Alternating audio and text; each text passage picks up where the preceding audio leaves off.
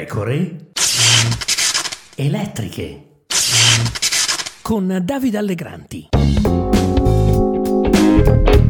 Benvenuti, benvenuti qui Davide Allegranti, nuova puntata delle pecore elettriche. Adesso, adesso che c'è stata la rivolta dei militanti, adesso eh, che sui social più o meno tutti ci siamo divertiti a segnalare l'incongruenza, insomma adesso che il danno è stato fatto, Dino Giarrusso non lo vuole nessuno, o meglio, prima dovrebbe, deve, potrebbe eh, fare ammenda pubblica, dichiarare le proprie responsabilità, spiegare che il grillismo che è in lui non c'è più, che ha risolto i drammi della propria coscienza coscienza e che adesso è un sincero democratico. Poi se ne potrebbe anche parlare.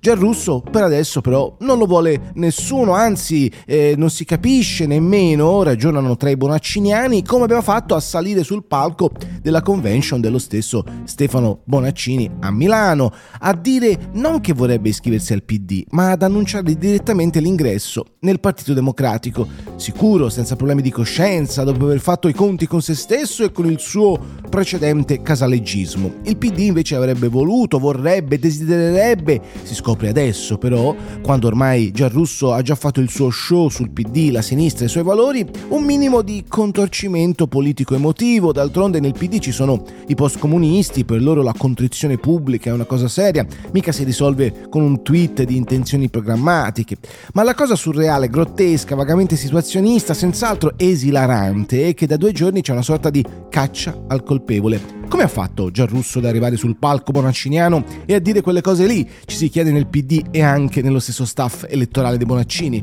Com'è possibile che abbia già annunciato l'ingresso nel PD senza pubblica contrizione? Si ragiona ancora da quelle parti. Ma poi su via, proprio in Lombardia, dove i grillini non esistono e c'è il terzo polo che festeggia ogni volta che il PD fa una bischerata. In effetti sarebbe come se tra qualche giorno Danilo Tolinelli passasse al PD e andasse in Toscana ad annunciare il proprio arrivo tra i sinceri democratici che sto andando a Firenze al Circolo delle Vie Nuove a prendere la tessera. Questo congresso del PD è comunque uno spettacolo, intendiamoci. I problemi sono tutti intatti e penso anche che dopo il congresso non cambierà niente. Al massimo, al massimo, a seconda di chi vincerà, potrebbe esserci una nuova scissione, ma anche quella in fondo sarebbe un film già visto. Il congresso si sta dimostrando insomma parecchio problematico per il Partito Democratico e che nei sondaggi non cresce. Anzi, sarà che il dibattito non è granché come dimostra non solo il caso Giarrusso, ma pure la discussione sul Jobs Act, abbiorato anche da Bonaccini, che in teoria sarebbe eh, uno dei renziani superstiti rimasti nel PD.